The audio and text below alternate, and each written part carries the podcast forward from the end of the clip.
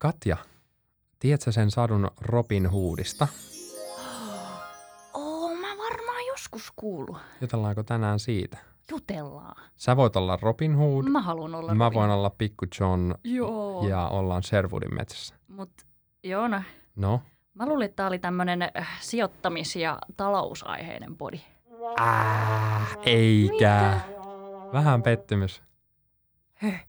Siis ei, ei jutellakaan Robin Hoodista tänään vai? No ei kai, kai me jutellaan sit, sit sijoittamista. Ei, mutta ei, se on oikeasti kivaa. Mä olin vaan niin satu fiiliksi. Mut hei, tota, katsotaan liittyisikö nämä mitenkään toisissa nämä Robin Hoodit ja, ja tota, sijoittaminen. Mm, ne taitaa liittyä. Ketkä tulee meidän kanssa juttelee sit tänään? Joona, mä voin kertoa. No? Meillä on kaksi A-luokan vierasta. A-luokan vieraita. Yes. Tää on pakko olla hyvä. Antti Saari ja Ahti Mikkonen. Mahtavaa. Antti on siis meidän OP-analyysin pääanalyytikko Just näin. ja Ahti Senior Sales Manager. No niin. Molemmat kokeneita kettuja, mutta tota, katsotaan, mitä me saadaan ravittua heidän kanssaan tästä sijoituskeskustelusta ja Robin Hoodeista tänään. No niin. Käydään kimppuun. Joo, pistetään miehet koville. Tervetuloa Sijoittajan lounas-podcastiin. Hei, tänään me jutellaan näistä Robin Hood-sijoittajista, mutta ne eivät seikkailekaan Sherwoodin metsässä, vaan ihan jossain muualla.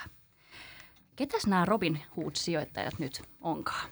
Eli, eli meillä on täällä Ahti ja Antti, niin heittäkää teidän oma näkemys tai määritelmä Robin Hood-sijoittajista. Haluatko Ahti aloittaa? Joo, omasta mielestäni Robin Hood-sijoittajat ovat uuden sukupolven sijoittajia, jotka ovat löytäneet markkinoille pitkän nousukauden jälkeen teknologian mahdollistettua nykymaailmassa niin sijoittaa tehokkaasti pienissäkin erissä osakkeisiin. Kiitos. Mitäs Antti? No joo, tietysti jos ajatellaan Robin Hood taitaa olla Jenkkien johtava piensijoittajien välittäjä, että toki sinne mahtuu siis kaiken näköistä sijoittajakuntaa sekaan, mutta toki äh, vähän niin kuin Ahti viittasi, niin kun puhutaan Robin Hood-sijoittajilla, niin tarkoittaa varmaan just tätä ää, uutta sijoittajakuntaa, joka on nyt tullut markkinoille, ää, joka tietyllä tavalla mun mielestä suhtautuu tuohon markkinaan vähän niin kuin vedonlyöntiin, eli ää, haetaan aika ison riskin ää, sijoituskohteita, usein ehkä aika kevyin perustein. Eli voisi jopa sanoa, että tietynlaista niin kuin momentum-sijoittamista varmaan monet tästä joukosta harrastaa ja, ja on, on niin kuin tällä tavalla profiloitunut. Tosi hyvät määritelmät vai mitä Katja? On, on. Äh. Tota, mä voin itse asiassa tähän väliin heittää. Me kaive, tehtiin vähän työtä, researchia ja etittiin, etittiin tosiaan, kyse on Jenkki, Jenkki arvopaperin välittäjästä. Heillä on yli 5000 osaketta siellä kaupankäynnin kohteena ja pääsee sijoittaa kryptoihin, ETFiin. Ja kaikki tämä on vielä käyttäjälle ilmasta ja tästä on tullut ihan sairaan suosittua. Ja, ja, ja Robinhood-sijoittajat on ollut ää, lempinimeltä, voi törmätä tällaisia kuin Jenkkien tuulipuvut tai, tai vastaavat. Ja yleensä nämä on tosi, tosi nuoria. Tämä luki, että puolet ää, asiakkaista on ensikertalaisia, eka kertaa sijoittamassa, lähtenyt suoraan osakkeisiin. Ja heillä on itse asiassa tosi tyypillisiä myös optiot ja kaikki viputuotteet. Siellä on otettu riskiä ihan reilusti, varmaan paljon enemmän kuin mitä oikeasti sitten oma, oma tota, ää, kantti kestää. Ää, keski on noin 30 vuotta, eli tosi nuorta porukkaa myös kyseessä. Mutta tota, mistä tällainen ilmiö on lähtenyt, lähtenyt liikenteeseen? Miten ää, just nyt niin Robinhood-sijoittajat on, on niin kuin, näitä on tullut ihan sairaasti lisää, kun sanotaan tuolla tilastoissa oli 10 miljoonaa sijoittajalle palvelus viime vuonna. Nyt vuoden ensimmäisen kvartaalin aikana tuli kolme miljoonaa käyttää lisää. Isoja määriä. Onko kyse vaan koronasta ja elvytyspaketeista vai onko tässä jotain muuta taustalla? Ei mä uskoisin, että se on paljon myöskin se, että kun osa, osakekurssit on todella pitkään noussut, niin monet on varmaan miettinyt, että milloin on se aika hypätä sisään. Ja nyt tässä koronassa nähtiin keväällä poikkeuksellisen syvä kyykkäys, niin, niin varmaan monet, jotka asia oli miettinyt, niin tässä kohtaa sitten totesi, että hetkinen, että tämä on se mun paikka, kun tämä pitää aloittaa. Ja, ja totta kai tässä on ilmiö, mikä ruokkii itse itseään, että nämä, ketkä on keväällä aloittanut, niin siellä on ihan mielettömiä voittoja heti sisällä, eli siitä varmasti se itseluottamus ja into kasvaa ja osittain ehkä vähän turhankin paljon. Että eihän nämä, eihän nämä tietenkään ollut normaaleita aikoja. Sitten varmasti iso rooli on myöskin näillä joillakin niin julkistradereillä, mitä silloin on syntynyt. Että tiettyjä somepersoonia, jotka aktiivisesti treidaa ja on niin kuin vahvasti korostanut sitä sen helppoutta ja rahan tekemisen helppoutta. Niin totta kai tällainen tarttuu. Useimmilla ihmisillä kuitenkin on niin kuin tietynlainen luontainen, jostain syystä johtuva luontainen halu tehdä, tehdä rahaa, jos se on helppoa ja nopeaa, niin se on aina parempi. Et ehkä tässä on tullut niin kuin osin valheellinen käsitys tästä sijoittamisen helppoudesta myöskin. Ja tähän itse mainitsisin myös sen, että tämä ilmiö on myös levinnyt muihin maihin. Mm. Itse on ollut finanssialalla nyt parisenkymmentä vuotta ja sijoituksia tehnyt lähes 30 vuotta. Aloittanut silloin jo ennen, ennen teknokuplaa ja nähnyt monenlaisia liikkeitä. Välillä muoti-ilmiöt tulee ja menee pois, mutta mä näkisin, että, että on myös sit Suomessa ihan selvästi nostanut päätään. Ja se on oikeastaan pitkäaikaisen niin tavoitteellisen ää, työn tulosta. Eli jos me katsotaan somea ja miten paljon siellä on puskettu osakesijoittamista, erilaisia sijoitus, sijoitusvinkkejä ja näin edespäin, niin pikkuhiljaa se alkaa kantaa, kantaa hedelmää ja yhä useampi on kiinnostunut sijoittamisesta ja sitä kautta niin nykymaailmassa niin tämmöiset ilmiöt pääsee leviämään yllättävänkin laajalle. Että omassa kaveripiirissäni on, on muodostettu sijoitusklubeja ihan tämmöisten ensikertalaisten toimesta ja he jakaa vinkkejä ympäri maailmaa. Eli siellä on poimittu sitten amatöörisijoittajia ympäri maailmaa ja jaetaan ajatuksia. Sitten sparraillaan myös alalla olijoiden kanssa. Et itse on ollut tämmöisenä kuulijana ja myös, myös sitten niin kuin vinkkaina tämmöisiin ryhmiin. Eli hyvin mielenkiintoinen ilmiö, joka pitää ottaa huomioon myös sitten ihan ammattilaisten toiminnoissa. Just, just, näin. just näin, ja toi, toi on mun mielestä hyvä, hyvä mainita niin kuin Adilta se, että tämähän on myöskin niin kuin tietyllä tavalla tavoiteltu sitä innostusta, koska sijoittaminenhan on sinällään niin kuin toimintaa, missä pitkäjänteisellä määrätietoisella toiminnalla voittaa melkein välttämättä pitkällä juoksulla. Eli, eli totta kai se on sellaista, mitä jokaisen kannattaa, kannattaa tehdä, että missä nimessä haluan niin kuin nyt sanoa, että tämä, tämä niin Robin Hood-toiminta on, on niin kuin typerää, että ihmiset lähtee markkinoille. Lähinnä ehkä se sellainen niin kuin, riskinotto, niin kuin Joonakin mm. mainitsi, niin, niin tuntuu näillä jenkkisijoittajilla varsinkin lähteneen paikoin vähän lapasesta. Just tämä meinasin itse asiassa tuohon väliin sanoa, että tämä, eli Ahtikin selkeästi näki tästä tätä positiivista. Kyllä. Munkin mielestä on positiivista, että ihmisiä yhä useampi sijoittaa mm. ja ää, kasvattaa varallisuutta sitten rahastojen, indeksin, osakkeiden kautta, mutta just tämä Robin Hood-ilmiö on jotenkin siitä, että niinku täysin kokemattomat menee sinne suoraan sinne syvää päätyy ja moni onkin sitten sanotaan näin niin kuin verrannollisesti hukkunut, mennyt poikki, rikki. Kaikki rahat on mennyt sinne, kun on vedetty jollain X5 vivuilla.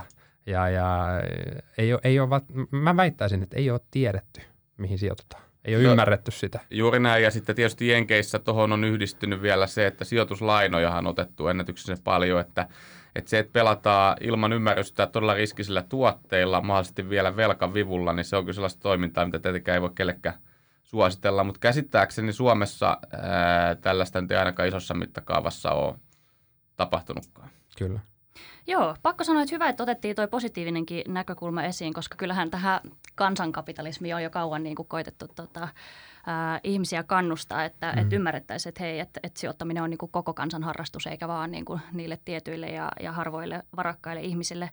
Mutta hei, nyt, nyt kun ollaan tosiaan puhuttu, että hirveän iso joukko tota, on nyt innostunut tästä aiheesta, niin miten tällainen kokematon joukko nyt vaikuttaa markkinoihin vai vaikuttaako? Äh, sanotaan näin, että tuskin äh, esimerkiksi indeksitasolla USAssa nyt mitenkään ihan mahdottoman paljon, mutta tietysti niin yhtiö- ja toimialakohtaisesti vaikutuksia voi olla hyvin paljonkin. Hyvä, hyvä itse asiassa Antti, että nostit nuo yhtiökohtaiset, koska me oltiin katsottukin, täällä on erityisesti teknoyhtiöissä. Mm. Sinne Robinhood sijoittajat on Joo. iskenyt ja mä voisin nostaa tässä muutaman esimerkiksi Hertzi, joka Robinhood sijoittajat oli tosi isosti mukana, kun sen kurssi kuusinkertaistui. Kyseessä oli vaan se, että he sai oliko, rahoitusta lainalleen ja, ja kyseessä oli kuitenkin aika konkka valmis pulju, eikö? Joo, että nimenomaan selvästi tässä nämä, nämä Robinhood-sijoittajat on hakenut niin sitä maksimaalista tuottoa. Että sehän on nimenomaan kaksi ryhmää. Toinen on just nämä todella kovan kasvuprofiilin teknologiayhtiöt, mihin on lähetty mukaan. Mainittako esimerkiksi Tesla, varmasti iso, iso vaikutus Robinhood-sijoittajilla. Mm. Ja toinen on sitten taas nämä yhtiöt, jotka on mennyt todella heikkoa kuntoon tämän koronan seurauksena – esimerkiksi just näitä ää, risteilyyhtiöitä tai lentoyhtiöitä. Joo, Carnival tai Cruises, American Kyllä. Airlines. Kyllä. Ja itse asiassa näistä molemmista oli esimerkit ja, ja aivan räjähdysmäinen kasvu omistajakunnassa Robinhood-sijoittajien kesken. Sitten se oli iskenyt hampaansa myös, no Teslan lisäksi oli Nikolassa paljon porukkaa, Kodakissa tää tuli taas tämä jättinousu ja isosti alas. Ja näissä on ikävinä sivuvaikutuksina sitten se, että se jengi, joka herää myöhään siihen keissiin, ja, ja, ja sä lähdet sijoittaa, kun se on jo niin kuin Hertzin kohdalla vaikka melkein kuusinkertaistunut, niin kun tullaan alas, niin no, sinne meni ne rahat. Itse, itse näkisin, että tässä on jonkinnäköistä pyramidihuijaus meininkiä menossa, eli jokainen muistaa lukuisat Suomessakin tehdyt pyramidihuijaukset ja miten siinä ne maksumiehiksi tai naisiksi joutuu, joutuu ne viimeiset, jotka on tullut mukaan siihen, siihen hommaan. Ja Esimerkiksi tässä Hertzi-osakkeessaan pääsi käymään niin, että hyviä voittoja on pystynyt tekemään nekin Robinhood-sijoittajat, jotka oli ensimmäisten joukossa. Mm. Ja todennäköisesti aika lyhytaikaista sijoittamista ja treidataan edes takaisin ja pyritään sitten lukemaan sitä enemmänkin fiilistä, mikä suurella massalla on. Ja, ja siinä mielessä niin on, on enemmänkin ehkä psykologiaa kuin sijoittamista. Että on ehkä se negatiivinen puoli, että itse, itse en, en sijoittaisi – konkurssissa olevaan yhtiön ainoastaan sen takia, että spekuloisin, että tänne tulee niin paljon rahaa, että kurssi nousee, koska se ei, se ei voi olla pitkäaikainen tämmöinen sijoitus, josta, jonka kanssa voisi sitten monta vuotta istua. Mulla tuli toi pyramidi kanssa täysin tai niin kuin sama asia mieleen. Eli nimenomaan näinhän se on, että ne tekee rahaa, jotka pystyy haistamaan, että mikä se on se seuraava hyppe. Mutta ongelmahan siinä on nimenomaan se, että – se on nimenomaan psykologia, sillä ei mitään tekemistä sijoittamisen kanssa, ja se on todella ennalta arvaamatonta, että missä kohtaa se homma sitten kääntyy. Et se on kyllä niin kuin äärimmäisen vaikeaa olla tuollaisessa toistuvasti pallon päällä. Et jos se menee kerran putkeen, niin, niin se ei tarkoita sitä, että se menee ensi kerralla. No just näin. Ää, mikä tähän liittyy ja minkä itse asiassa Antti mainitsit aikaisemmin, niin sijoitusvinkkejä on alettu jakelemaan tosi paljon somessa. Täällä on muun muassa Robinhoodeihin liittyen niin paljon videoita esim. TikTokissa. Sieltä löytyy sellainen mm. kanavakin kuin TikTok Investors. Ää, jos neuvotat, hei, miten sä pyöräytät viisi tonnia neljäs viikoksi yhdeksi miljoonaksi.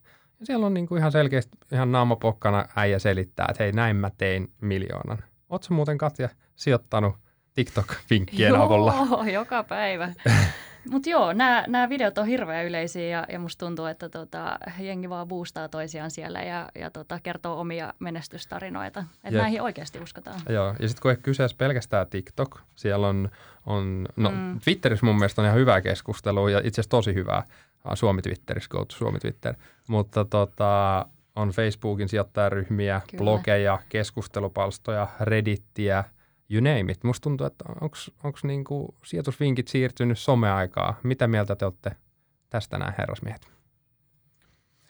No varmaan, varmaan osin on ja tietysti me, mekin, mekin halutaan analyytikoiden osalta siellä, siellä näkyä, että varmasti näin on. Se on hyvä uusi kanava, videot on niin kuin helppo tapa omaksua asioita – mutta sitten some kun mennään, niin mun mielestä siinä kannattaa aina säilyttää se lähdekritiikki, just koska sulle ei mitään tietoa välttämättä, että minkälaisilla, minkälaisella agendalla ää, tai osaamisella siellä ihmiset puhuu ja onko sillä omia hmm. taka-ajatuksia, että, että jos joku on tehnyt viidellä tonnilla kuukaudessa miljoonan, niin onneksi olkoon, se on hyvä suoritus, mutta, mutta tällaisesta tuotoista pitäisi jokaisen käsittää, että, että tota, se, se on ensinnäkin todennäköisesti sattumalla iso osuus ja, ja on ihan tuo kuvitella, että se sama kaava toimisi niin kuin toistuvasti. Ei toi kovin normaali jo. Tai ei. ei. Ja, ja pelottavaa että näissä jutuissa on just se, että kun, kun tota, se herättää sitten tätä ketjureaktion ja varmasti kateuksia katsotaan, että okei, toi onnistui tuossa, mä haluan kanssa miljoona ja sitten koetaan samaa kaavaa. Ja, ja siitä tulee nimenomaan tämä pyramidi ja jossain kohtaa sitten loppuu. Mm. Itsekin on törmännyt netissä oleviin videoihin, jossa annetaan sijoitusvinkkejä. Ja sieltä löytyy ihan hyviäkin videoita ja erilaisia, niin erilaisissa muodoissa annettuja, annettuja sitten vinkkejä, mutta mä näkisin tämän ehkä semmoisena niin ää, määrän aiheuttamana ongelmana, eli nyt kun meillä on tuhansia ja jopa kymmeniä tuhansia analyytikkoja netissä, joilla ei välttämättä ole minkäänlaista todellista osaamista tässä aihealueessa, niin sieltä luonnollisesti, jos annetaan 10 000 sijoitusideaa, niin tuurilla niistä ehkä tuhat menee oikein hyvin ja sitten, sitten näistä tuhannesta, niin nämä parhaat, niin niitä ruvetaan seuraamaan enemmän ja he antavat uudestaan vinkkejä taas sitten jollain osuu tuurilla oikean ja sieltä voi syntyä ikään kuin tämmöisiä vääriä profeettoja sitä kautta, että se on ihan vaan sattuman kautta, että sä annat viisi kertaa putkeen hyviä vinkkejä. Mä katsoisin enemmän sen sisältöä niiden videoiden ja millä perusteilla ne ennusteet on annettu ja osuko, osuko se kurssinousu niin juuri, juuri tämän henkilön antamien ideoiden niin kuin, äh, ideasta, niin kuin, että noustiinko samoilla argumenteilla. Tuo oli älyttömän hyvä pointti nimenomaan tuo sattuman vaikutus, että, että noinhan se on, että jos meillä on tarpeeksi monta kolikon heittäjää, niin joku heittää sen kruunan 20 kertaa putkeen. Mm. Ihan, ihan vaan niin kuin puhtaan sattuman takia. Että vaikka sinänsä vaikuttaa, että vitsi sä oot kova koliko heittää, mutta kun niitä on tarpeeksi monta, niin jollekin käy näin ihan vaan sattumalta. Kyllä, ja varmasti iso vaikutus on ollut myös sillä, että, että kun meillä oli tuo koronakriisi, kurssit painettiin alas, sen jälkeen niin kuin melkein kaikki on noussut, kauhean määrä rahaa pumpattu markkinalle, niin monella voinut just tulla tämä, että sä, sulle tulee niitä onnistumisia, kyse on vaan siitä, että kaikki nousee, ja sitten sä oot silleen, että ei vitsi, mä jumala. Tiedätkö, mä pistän näitä mm. tonne TikTokkiin, jengi tekee rahaa, mä teen fyrkkaa. Tiedätkö, mä, niinku, mm. mä osaan tämän pelin, mä tiedän mihin nämä menee. Että sulla on niinku kristallipallo. Just näin. Ja varsinkin kun kyseessä Robin Hoodien kohdalla oli se, että siellä on puolet niitä, jotka ikinä ennen sijoittanut.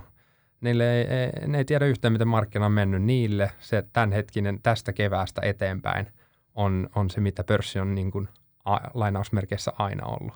Niinpä. Mm. Et siinä meillä seka kova reality tulee sitten, kun tulee joku tuommoinen niin kuin, äh, samantyyppinen romahdus, kun me nähtiin keväällä, eli että puhalletaan ilmoja oikein kunnolla pihalle, mikä aina toisinaan kuuluu siihen markkinan luonteesta, näin kuuluu aina välillä tapahtuakin. Just näin. Hei, nyt kun me ollaan tosiaan nyt puhuttu tästä, että nämä sijoittamisen realiteetit joskus voi iskeä päin kasvoja, niin nyt jos vähän spekuloidaan, niin kuinka kauan tämä, tämä kupla voi teidän mielestä kestää? Et koko ajan tulee uusia innokkaita aloittelevia sijoittajia ja, ja jokainen on master-osakepoimia, niin, niin tota, nähdäänkö tällä loppu ollenkaan? Jep, jatkaako teknot nousuu vaan yhä, mm. yhä?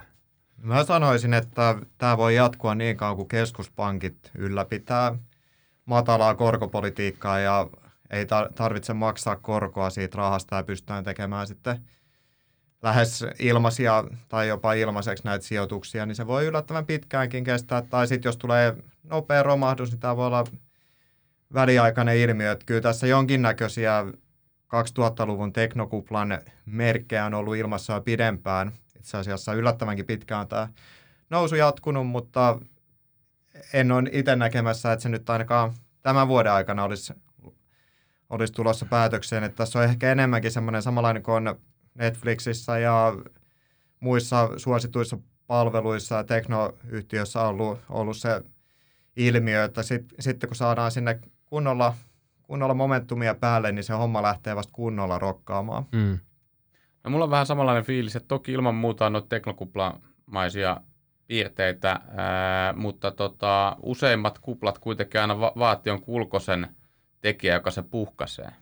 Ja, ja sellaisen niin kuin ennustaminen on aika vaikeaa, että, että tota, tietyt kuplathan on kestänyt hyvinkin pitkään. Voisi sanoa, että esimerkiksi ennen finanssikriisiä niin Irlannin asuntomarkkinahan oli vuosikymmenen selvästi kuplamaisessa tilassa, mutta se vaatii, vaatii jonkun ison triggerin, eli justiinsa tämän finanssikriisi, joka sen puhkas. Ni, niin ei tässäkään, jos me pysyy korot todella alhaalla, niin voi tietysti olla, että tämä jatkuu, jatkuu niin kuin kovinkin pitkään. Ää, tietysti se on mielenkiintoista nähdä, että vaikkei markkinoilla tulisi mitään iso kräsiä, niin miten se vaikuttaa sitten Robinhood-sijoittajiin, jos vaikka jonkun tämmöisen hyvin suostun kohteen kohdalla nähtäisi konkurssi. Just esimerkiksi joku Hertz tai tällainen, mihin on monet laittanut rahaa, joka sitten menisi kuppinurin, niin, niin vaikuttaisiko tämä niihin tunnelmiin? Voisi kuvitella, että näin on, koska tota, siellä on nimenomaan velka, velkavipuun mukana ja moni ei välttämättä kuitenkaan oikeasti varautunut siihen, että ne kaikki menee, vaikka, vaikka se helppo aina todeta, että mä oon kova, kova sietämään riskiä, niin, niin onko sitä oikeasti kuitenkaan tiedostanut sitä todellisuutta? Mm. Just näin. Äh, Tuossa mainitsit just sen, äh, Antti, että jos tulisi vaikka yhdelle isolle yhtiölle konkurssi, mutta jos otetaan tämä, että niin tämä teknoralli ja nousumarkkina katkee ja, ja tulee, tulee taantuma, ehkä lama, kun no joka tapauksessa kurssit menee alaspäin, mitä käy tälle Robin Hood-ilmiölle? Kuoleeko se kokonaan vai ottaako se vaan osumaa ja sitten tulee, se on niin kuin pysyvä osa kuitenkin uutta normaalia. Mitä te uskotte? Kyllä mä ainakin uskon, että niin tämä kansankapitalismi on ilmiö, joka vähitellen koko ajan etenee. Ja, ja mä luulen, että siinä voi nimenomaan tämmöinen romahdus voi saada aikaa sen, että se hiipuu se ilmiö ehkä pahastikin lyhytaikaisesti. Varmaan sitten tie, tietty osa näitä kaikkein uhmakkaimpia sijoittajia, jotka menettää rahansa, niin poistuu kokonaan markkinoilta.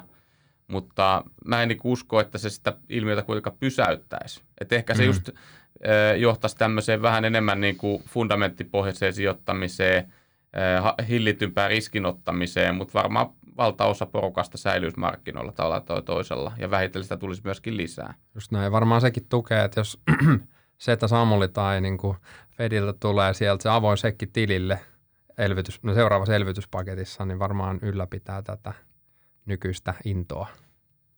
Kyllä varmaan näin, koska niin kuin nähty, niin säästämisasteet Jenkeissä on älyttömän kovat, että porukka ei ole samalla tavalla kuluttanut ja silloin kun niitä tsekkejä on tullut, niin, niin niille on voitu keksiä jotain fiksua käyttöä, vaikka sijoittamista. Just näin. Äh, mielenkiintoinen ilmiö myös seurattavaksi on se, että jos meillä tulee laskumarkkina, niin äh, kuinka paljon Robin Hoodilaiset äh, hyväksi käyttävät sitten nykyistä shorttaamismahdollisuutta, eli pystytään myymään osakkeita todella helposti lyhyeksi ja ainakin omissa sijoituskohteissa, joissa on, olen ollut ottanut sen positiivisemman puolen ja lähtenyt ostamaan, niin seuraa myös sitä, että kuinka paljon osakekannasta on myyty lyhyeksi. Ja nykyään pystyy sitten hyvin helposti netistä myös seuraamaan päivittäisen lyhyeksi myynti osuuden päivän volyymista. Ne voi olla tietyissä osakkeissa jopa 30-40 prossaa, niin on lyhyeksi myytty, eli sun pitää ilmoittaa sitten, että onko tämä niinku puhtaasti shorttausta.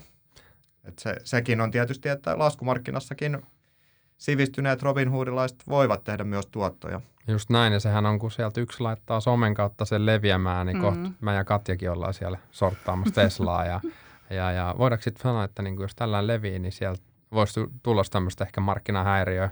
Kuitenkin se volyymi yksity, yksityissijoittajien kesken, niin sehän kasvaisi koko ajan.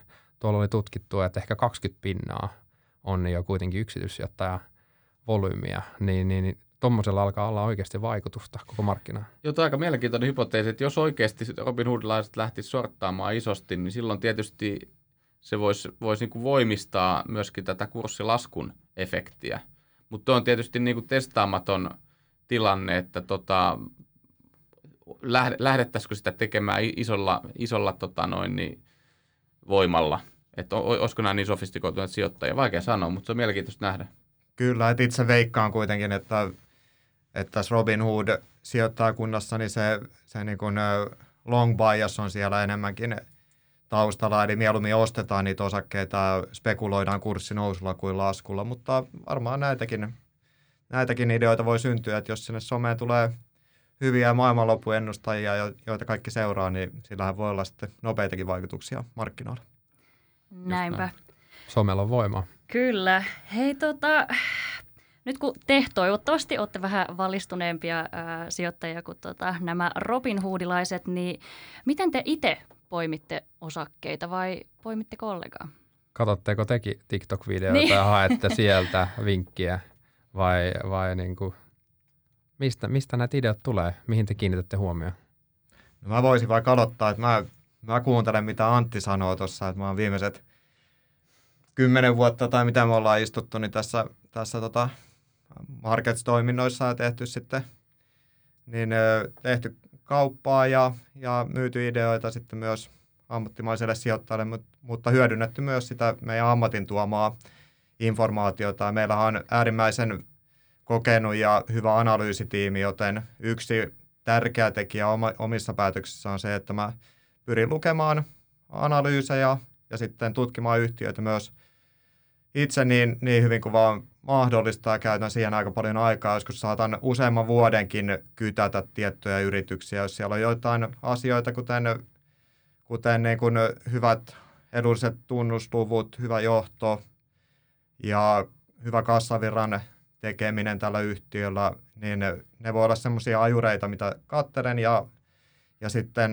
oikealla hetkellä niin lähden mukaan, jos koen, että se on semmoinen, semmoinen yritys tai toimiala tai, tai sitten voi olla myös tuote, mihin, mihin näen, että siinä on niin pitkällä aikavälillä mahdollisuuksia.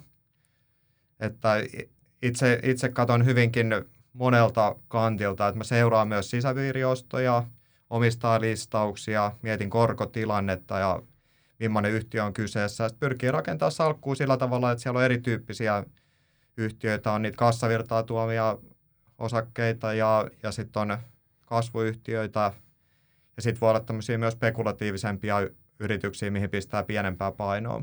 Käytän myös sitten omassa salkussa aika paljon johdannaisia, mutta ne tulee tämän oman tuotealueen eli strukturoitujen tuotteiden kautta, niin ni, niitä on ollut noin puolet, puolet omasta salkusta niin kokonaisuudessaan. Niillä mä pystyn puolestaan sitten esimerkiksi ottamaan kehittyvien maiden korkoja omaan salkkuun, ja että sieltä voi poimia semmoista 10 prosentin korkokassavirtaa, tiedostaen kuitenkin, että sä kannat siinä kyseisten kehittyvien maiden valuuttariskiä. Tämän tyyppisiä mm. ratkaisuja itse olen käyttänyt. Hyvin tämmöistä sofistikoitunutta ja laaja työkalupakki. No mä, mä itse asiassa voin sanoa, että hyvin pitkälti salkku koostuu osakkeista. siellä on niin kuin valikoitu joukko yhtiöitä kyllä mulla on niin kuin aina siinä ollut niin kuin ajatuksena se, että on tietty niin kuin laatufokus, eli pyri hakemaan sellaisia yhtiöitä, jotka, jotka tekee hyvää tulosta, jos ne pystyy siihen kaikissa olosuhteissa niin aina parempi – ja sitten, että niillä olisi, olisi jollain tavalla ää, kestävä kilpailuetu, mikä voi johtua esimerkiksi markkina-asemasta tai tuotteesta tai, tai brändistä tai mistä ikinä, mutta että mikä ikään kuin antaa uskoa siihen, että ne, ne pystyy myöskin pitkäaikavälille vahvaa tuloksen tekoa. Ja, ja tota, on hinnoittelusta aika tarkkaa, että vähän niin kuin Ahti mainitsi, niin – mullakin on, on niin itsellä tietyt nimet mielessä. Mä saatan monta vuotta seurailla jotain ennen kuin ostan. Esimerkiksi nyt keväällä, kun tuli tämä romahdus, niin ostin tiettyjä lappuja, joita oli pitkään seurannut. Että et, et pyrin nimenomaan välttämään sitä, että maksaisin näistä liikaa.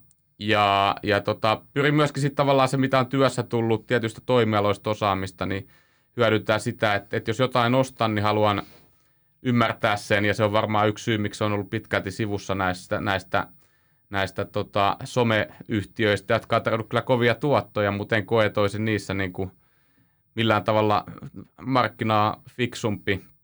Et mulla on selvästi yliedustettuna muutama sektori salkussa. Yksi on finanssisektori, toinen on kiinteistöt ja kolmas on terveydenhuolto, mukaan lukien myöskin terveysteknologiayhtiöt. Yes. Ja, ja tota, vähän niin kuin Ahdillakin, niin, niin mullakin on siinä niin kuin kasvun suhteen hyvin erilaisia yhtiöitä. Osa on todella stabiileita yhtiöitä, mitkä tarjoaa kova osinkoa eikä juuri kasva, mutta sitten taas toisaalta siellä on näitä kasvuyhtiöitä mukana. Tuossa oli Antilta oli tosi hyvä kommentti, oli tämä, että jokaisen sijoittajan pitäisi pelata omilla vahvuusalueilla. Eli kun meillä on kaikilla omat taustat ja omat, omat tota, viisaudet, niin sijoittaa myös semmoisiin yhtiöihin, missä kokee olema, olevan vahvimmillaan ja ehkä löytyy semmoista informaatiota, mitä pystyy jopa hyödyntämään sitten tekemällä fiksumpia sijoituksia, jos tietää, että siellä on joku, joku yritys, joka on aliarvostettu ja itse on kyseisellä sektorilla ollut vaikka töissä, niin, niin sinne voi ihan hyvin pistää sitten sijoituksia. Että itse kyttää myös hyvin paljon semmoisia firmoja, joissa ei ole paljon analyytikkoja seuraamassa, koska sitten jos me mennään Jenkkilään ja siellä on 30 analyytikkoa, niin voidaan argumentoida, että se on täydellisesti hinnoiteltu ja jo markkinoilla se osake, joten semmoinen lisäarvon tekeminen sijoittamalla siihen yhtiöön niin on aika hankalaa. Et Suomesta löytyy vaikka Nokia, niin sitä, siitä on kaikki informaatio jo ulkona, mutta jos mennään tuonne ihan alle 100 miljoonaa euron markkina-arvon yhtiöihin, niin sieltä, sieltä pystyy sitten poimimaan tiettyinä aikoina niin todellista niin arvoa niin sanotusti. Selkeästi etit etua siitä, että ää, tätä ei ole tutkittu tarpeeksi eikä ole paljastunut sitten sen yhtiön potentiaali sitä kautta. Joo, kyllä. toi, toi on älyttömän pointti, että kyllä itsellä aina kun salkkuu katsoo, ne parhaat, parhaat ää, onnistumiset on nimenomaan tullut näistä, näistä pienistä suomalaisyhtiöistä. Mites nyt, jos joku kuulija mietiskelee siellä, että hei, että, että mäkin haluan saada jonkunnäköisen kilpailuedun tähän osakepoimintaan, niin mistä kaikkialta te neuvoisitte etsimään sitä informaatiota, mistä puhuitte? Et no analyytikkoennusteet käytiin, mitä, mitä muuta informaatiota kannattaa hakea? No mun mielestä yksi ihan hyvä on se vaan, että pitää niin kuin silmät ja korvat auki, mm. kun, kun mm. tota, ihan niin kuin elää, elää omaa elämäänsä, siis ihan, ihan niin kuin hatusta heittää, jos yhtäkkiä – yhtäkkiä tota noin, niin vaimo tulee kotiin ja sanoo, että tämä on aivan eeppinen shampoo, että tämä on parempi kuin kaikki muut, että tätä myydään halvemmalla, niin kyllä mua heti alkaisi kiinnostaa, että hetkinen, että mikäs firma tätä mainostaa. Ja mä alkaisin, en tietenkään tällä perusteella ostaisi, mutta alkaisin niin kuin selvittää, mm. että mikä juttu tämä on. Että, että ihan niin kuin kaikissa harrastuksissa, ää, mm. normaalissa elämässä, työpaikalla, mitä tulee tällaisia ilmiöitä vastaan, niin kuin Ahti sanoi, niin, niin omalta toimialalta voi hyvin tämmöisiä niin kuin, niin kuin tota noin, niin havaitaan, että jos huomaa, että vaikka joku oman työnantajan kilpailija, että sillä on joku tuote, mikä, mikä heijastuu todella vahvasti markkinaan, niin tällaisia kannattaa alkaa aina niin kuin funtsailemaan. Just näin. Mä ajattelin ekaan siitä shampoosta, että sä menet silleen, että onko tämä hyvän tuoksusta, saaks mäkin testaa? Ei, mutta tämä on varmasti niin kuin hyvä tärppi monelle. On, eli, eli silmät auki mm. arjessa ja mm. niin kuin ottaa Kyllä. selvää, että mistä nämä tuotteet Joo. tulee, kuka näitä tekee. Ja ainakin mikä teidän molempien äh, noissa tota, valinnoissa oli, niin selkeästi pitkäjänteisyys ja ennen kaikkea varmaan se lähtökohta on sitten, että sä ymmärrät, mihin sijoitat. Ei kuulosta hirveän, hirveän tota Robin Hood-meiningiltä. Ei niin, eikä tämä ole mitään rakettitiedettä loppupeleissä. Mm. Loppupeleissä tosi simppeleitä neuvoja, että ne niin noista lähtee liikenteeseen. Ja sitten se voisi tuohon ehkä lisätä, että itsellä ainakin niin, äh, on hyvin vahvasti nimenomaan siellä ostopuolella, että, että jos mä jotain myyn, niin se yleensä johtuu siitä, että joko se tarina, millä mä oon sitä ostanut, niin on hapantunut, tai sitten arvostus on lähtenyt täysin lapasesta. Eli, eli tota, hyvin harvoin, niin kuin, tai oikeastaan voisi sanoa, että koskaan, niin myy minkään lyhyen aikavälin spekulatiivisen syyn takia osakkeet. Enemmän on, on sitä, että sitä mukaan kun rahaa tulee säästöön, niin pikkuhiljaa ostelen salkkuun lisää. Pitkäjänteisyys. Kyllä, allekirjoitan tämän, että itse on sitten ehkä lyhytjänteisemmin niin kohdellut ulkomaalaisia osakkeita, joissa koen, että se ei kuitenkaan se informaatio ei ole itselläni niin vahvaa kuin varmasti paik- paikallisessa maassa asuvilla henkilöillä tai toimijoilla tai fandeilla, ketkä on siihen sijoittanut. Mutta sitten kotimaassa niin ne pyrin poimimaan yhtiöitä, joiden kanssa voi istua sitten pidempään, eikä tarvitse jokaista pientä dippiä, niin miettiä, että nyt pitäisi myydä, myydä pois, että tämä voi tulla paljonkin alas. Tosi hyvin nostoja. Mutta tota, mitä sitten, osakkeet ei kuitenkaan ole niin kuin se ainut mahdollinen valinta, on niin monta eri tuotetta. Esimerkiksi Ahti, säkin mainitsit nämä strukturoidut tuotteet ja, ja ilman muuta rahastot ja indeksit. Jos me ajatellaan sitä Matti Meikäläistä, joka on nyt innostunut näistä Robin Hoodeista ja muuta, ja hän haluaa myös poimia osakkeita, niin olisiko tämän Matin kuitenkin järkevämpää ehkä ostaa sitä jotain yleisindeksiä, jolloin sä saat niin kuin tämmöisen hajautetumman kokonaisratkaisun vai, vai mikä on se hetki, että Matin kannattaa kuitenkin ostaa osakkeita? Mi, mi, mikä on se kohta, tai niin kuin, tavallaan missä kohtaa sä hyppäät siitä indeksistä osakkeisiin? Et, et on, se on joku ymmärryksen taso, että et sä oot niin kuin, nyt, nyt mä tuun tekemään lisätuottoa tälle. Mä voisin tähän ottaa oman kannan, että siitä on jo vuosia, kun koin, että uusiutuva energia olisi semmoinen mielenkiintoinen sijoituskohde. Ja sitten pohdiskelin, että sijoitanko Vestas Windiin vai, vai sitten johonkin kilpailijaan. Ja koin, että ei ole kuitenkaan niin hyvää osaamista tuurivoimasta tai, tai sitten näistä yhtiöistä, että turha on lähteä arv, arvuuttelemaan, että otanko Vestas Windia tai, tai pienempiä toimijoita. Niin mä otin tuulivoima ETF, ja se oli varsin, varsin hyvä valinta siinä vaiheessa itselleni. Sitten mm. taas, jos, jos koen, että, että mulla on informaatioetua tietyissä yrityksissä, koen olevani fiksumpi ehkä kuin sen hetkinen markkinahinnoittelu, että välillä on vaan tilanteita, kun, kun laatua saa, saa niin kuin alennuslaarista, niin, niin silloin mä voin ottaa yksittäistä yritystä – ja sitten sit jos me puhutaan muista omaisuusluokista, niin meillä löytyy joukkovelkakirjalainoja yrityksiltä, että me voidaan sijoittaa sitten, jos on, löytyy enemmän rahaa, niin voit ostaa Nokian JVK-lainoja ottaa sieltä niin vieraan pääoman ehtoista korkotuottoa, mutta mut siihen löytyy sitten myös tämmöisiä hajautettuja ratkaisuja, että voittaa esimerkiksi sadan yhtiön luottoriskikorin ja poimia sieltä korkokassavirtaakaan huomattavasti vähemmän volatiili, eli vähemmän liikkuu sitten ne arvot kuin, mm. kuin yksittäisissä osakkeissa. Joo, siis toi on niinku, mun mielestä hyvä, hyvä nosto siltä osin, että jopa niinku, vaikka olisi kuinka sofistikoitunut sijoittaa, niin esimerkiksi ETF voi just johonkin teemaan olla oikein hyvä valinta. Että just tämmöiset vahvat megatrendit, niin kuin uusiutuva energia tai robotisaatio, niin, niin on helppo päätellä, että tämä on kova juttu, mutta siellä on, siellä on todella paljon lupaavan näköisiä yhtiöitä ja joku niistä korjaa potin, että se voi olla niin. tosi vaikea niin kuin päätellä, että mikä on se oikea valinta. Että siinä mielessä ETF voi olla hyvä. Mutta oikeastaan mä sanoisin, että vastaus siihen mun mielestä, missä kohtaa niin yleisesti ottaen rahastosijoittajasta kannattaa, kannattaa hypätä osakesijoittajaksi, niin vaatimus on se, että se pitää jossain määrin kiinnostaa se osakevalinta ja mm. pitää olla niin kuin, halua pikkusen perehtyä. Ei todellakaan tarvitse olla mikään asiantuntija, mutta se, että, että on asian kiinnostusta. Jos se sijoittaminen ei yhtään kiinnosta, niin, niin silti kannattaa olla markkinalla mukana, mutta se kannattaa mieluummin tehdä sitten jonkun, jonkun rahaston – kautta.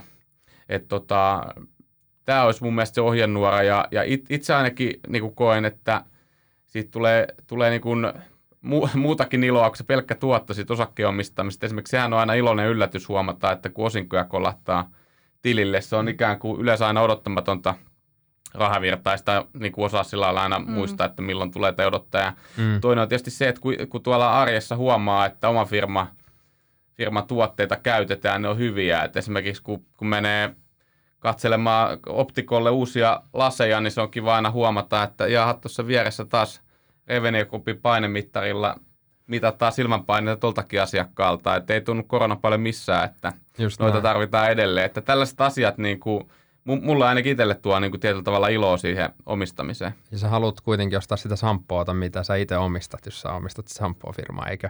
Just näin. Just näin. Hashtag tukiostot. Jep. Hei, musta oli hyvä, että sä otit vielä noi megatrendit esille, koska tota, ne on monien huulilla tänä päivänä, niin osaatteko te nimetä ihan pari muutaman, mitkä teitä itse kiinnostaa tai, tai te uskotte niihin? Ahti sanoi ainakin noi, noi tota, tai ton puhtaan energian. No me ollaan työn puolesta, niin mihin itse olen uskonut, ollaan tehty paljon tuotteita, ehkä vähemmän päässyt niin kuin itse sijoittaa siihen, niin terveys, mä uskon hyvin voimakkaasti niin tämän koronan myötä niin tämmöiseen digihealth-ilmiöön.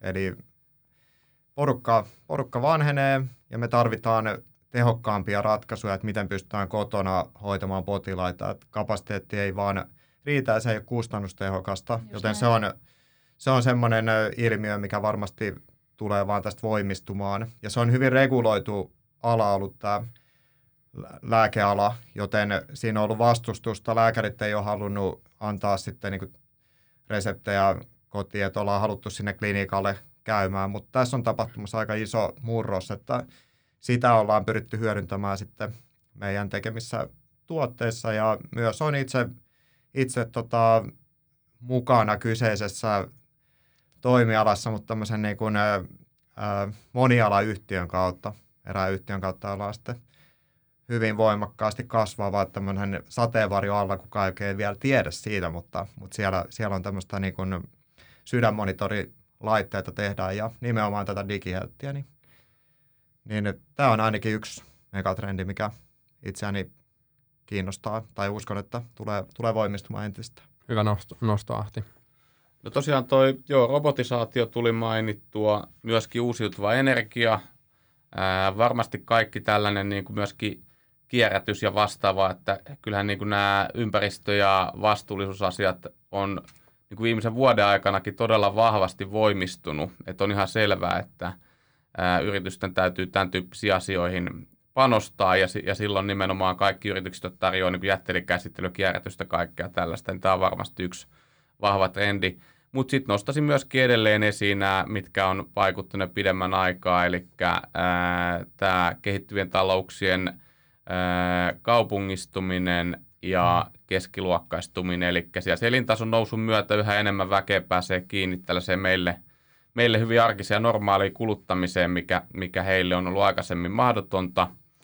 Ja myöskin nyt tämä kaupungistuminen, niin mun mielestä sitä ei pidä tulkita väärin, että nythän puhutaan koronan myötä, että joo, USAssa, Euroopassa on vähän ilmiötä, että muutetaan pois keskustoista, halutaan asua väljemmin näin, niin mm. Mun mielestä tämä ei ole sellainen asia, mikä muuttaisi tätä kaupungistumistrendiä kehittyvissä talouksissa. Että täytyy muistaa, että siellä kun maaseudulta muutetaan kaupunkiin, niin yleisesti ottaen lähdetään teollisuustyöhön maatöistä ja, ja silloin se on sellaista duunia, mitä ei tehdä etänä.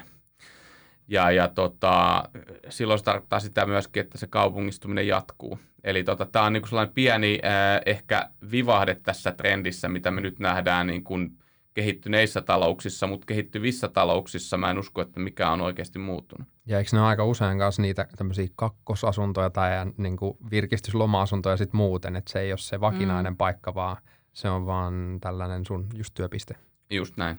Ja sitten tuohon äh, megatrendeihin vielä semmoinen huomio, että multakin kysellään usein, että, että uskon vaikka kasvisruokaan ja pitäisikö sijoittaa sitten Beyond Meatiin tai tämmöiseen ETF, joka sitten on niin vegaanisyömisen puolella, niin oikeastaan oma vinkki on siihen, että koittakaa löytää semmoisia megatrendejä, joita ei ole hinnoiteltu mm. jo täydellisyyteen. Eli jos pystyy olemaan sen verran fiksumpia huomaamaan, että hei, tästähän voi tulla iso juttu ja sä oot ensimmäisten joukossa, niin sä pääset ikään kuin siihen, siihen aallon harjalle ratsastamaan. Et se voi olla tietysti, että meillä on vastuullisuus on tämmöinen vihreät sijoituskohteet, niin ovat nostattaneet suosiota ja rahaa valuu sinne koko ajan, mutta jossain vaiheessahan sun tuotto-odotus heikkenee, koska ne P-luvut, voittokertoimet huitelee 30-40, joten mm. ne ei kestä minkäänlaista trendin kääntymistä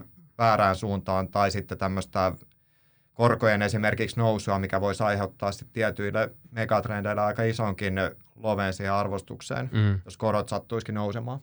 Just näin. Hei, mä otan vielä vähän kiinni edellisestä aiheesta tähän lopuksi, kun palataan tähän Matti Meikäläiseen ja, ja kun te puhutte siitä, että kun on, on tämä indeksi tai rahasto ja se, että sä poimit, sä teet niitä havaintoja ja sä haluat sijoittaa siihen johonkin yhtiöön, niin mitä kaikkea Antti mainitsit, ei tarvii niin hirveästi tutkia, mutta vähän tutkia. Mietin, että mihin, mistä se Matti lähtee tutkimaan tätä, että se lähtee plärään niitä tunnuslukuja, varmaan miettii tätä, että ollaanko nyt jonkun megatrendin ää, kohdalla, onko täällä kilpailuetuja. Mitä kaikkea tämä Matti funtsii siinä ennen kuin se tekee päätöksen, että se ostaa osaketta? Tietenkin oletetaan, että Matti tietää asiaan liittyvät riskit jne. jne. No on se varmaan yksi, yksi hyvä tota, tapa esimerkiksi perehtyä vähän yhtiön vuosikertomukseen, missä usein, useimmat yhtiöt kuitenkin vähän käy läpi niitä tekijöitä, mitkä sen, sen yrityksen bisnekseen vaikuttaa. Sieltä näkee vähän myöskin tunnuslukuja, miten ne on, on kehittynyt. Ja sitten kannattaa ehkä myöskin, myöskin vähän katsoa niin kuin, ä, arvostustasoa, että et P on, on se kaikkein yleisin, yleisin tota, mittari, millä osakkeiden arvostusta katsotaan, niin, niin sitä kannattaa vähän seurailla, että onko tämä nyt täysin, täysin niin kuin kohtuuton suhteessa tuohon markkinaan tai muihin alan toimijoihin. Ja, ja, ja jos, jos se selvästi poikkeaa, niin mikä tässä on syynä? Hmm.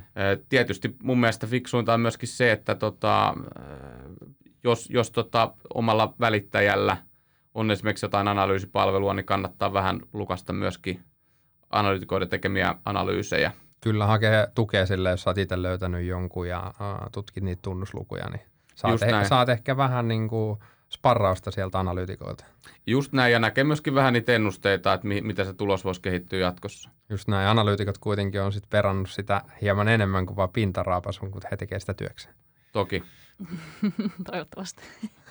Toivon mukaan. On, onko Ahdilla jotain vinkkejä, mitä, mihin kiinnittää huomiota? Antti heti tuon P-luvun ja vuosikertomusta jne. No mä teen tätä työkseni myös päivittäin, että pyrin, pyrin katsomaan, niin tutustumaan uusiin yhtiöihin ja löytämään sieltä sitten semmoisia kohteita, jotka olisi, jossa löytyisi arvoa, mutta se ehkä hankaluus on siinä, että meillä ajat vaihtelee. Tiettyinä aikoina tunnusluvuilla voi olla isompi merkitys. Finanssikriisin jälkeen oli pitkä periodi, kun tunnusluvuilla ei ollut mitään merkitystä. Että se oli, se oli tämmöinen useamman vuoden ikävä periodi, kun tuntui, että sitten tehtiinkö analyysiä tai mitä tahansa, niin millään ei ollut oikein vaikutusta. Että Voimaton Osa- olo. Mm. osakkeet eli omaa elämäänsä ja sulla oli metsäosakkeet, oli ihan, ihan murhattuja ja, ja se niin kuin tuntui siltä, että se vaan jatkuu ja jatkuu. Ja nyt me ollaan oltu sitten useampi vuosi siinä, kun analyyseilla, tunnusluvulla on merkitystä, mutta sekin voi tietysti muuttua.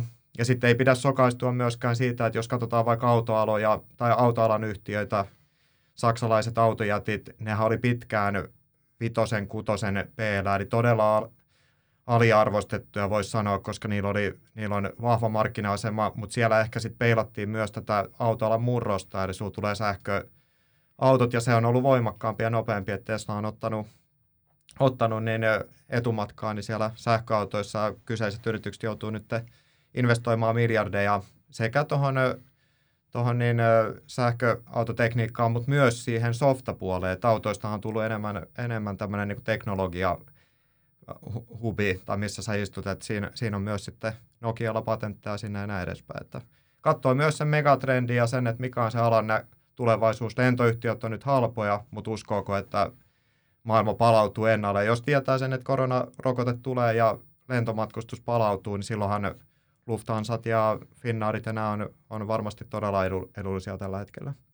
Joo, ja toi, toi on mun mielestä hyviä pointteja. Yksi, yksi asia, mikä mun mielestä nyt on markkinassa jo jonkin aikaa korostunut, niin on nimenomaan tämä momentum. Että siis arvostuserothan on tosi kovia, että sellaiset yhtiöt ja alat, jotka ei ole kauhean kiinnostavia, niille kovin ruusuiset näkymät, niin ne osakkeet voi olla niin kuin hyvinkin edullisen näköisiä ja, ja ketään ei kiinnosta. Mm. mutta sitten taas toisaalta nämä, mitkä kasvaa, niin niitä ostetaan sen kasvun takia ja ollaan valmiita maksaa aika koviakin hintoja. Et nämä trendit voi olla pitkiä, mutta tietysti hyvin pitkällä aikavälillä ää, fundamenttien pitäisi pitäis aina tota noin, niin olla sit lopulta kuitenkin se, joka, joka tota noin, niin ratkaisee pelin. Ja, ja, ja sitten just kun mennään tämmöisiin niin kuin lentoyhtiöihin ja hyvin isoissa vaikeuksissa oleviin yhtiöihin, niin, niin ää, mun mielestä on hyvä myöskin aina muistaa se, että okei, varmasti se lentomatkailu jossain kohtaa elpyy, Öö, mutta jos käy esimerkiksi niin, että nämä yhtiöt joutuu tässä matkalla pääomittamaan itseään osakeanneilla, niin silloin öö, aikaisemmin mukana olleet omistajat voi kuitenkin kärsiä hyvin merkittävästi. Et kannattaa Jep. myöskin, myöskin jos, jos tämmöisiä lähtee mukaan, niin kannattaa aina kiinnittää aika paljon huomiota siihen sen yhtiön taloudelliseen asemaan, että tota, pelkästään se, että uskoo, että ala elpyy joskus, niin ei välttämättä vielä tarkoita sitä, että yhtiö kannattaa lähteä mukaan. Hyvä. Nyt on tainnut meidän Matti Meikäläinen saada aika monta hyvää vinkkiä, että mistä hakee sitä tietoa Kyllä. ja, ja tota, minkä tiedon kanssa kannattaa sparrailla niitä omia mahdollisia sijoituspäätöksiä. Jep, eli kannattaa aina kysyä sit siltä puolisolta tai tutulta, että onko hyvä sampo ja lähteä siitä sitten tutkimaan. Kiitos paljon Antti Ahti. Hyvä, kiitos. Kiitos. Kiitos. Sijoittajan lounas podcast.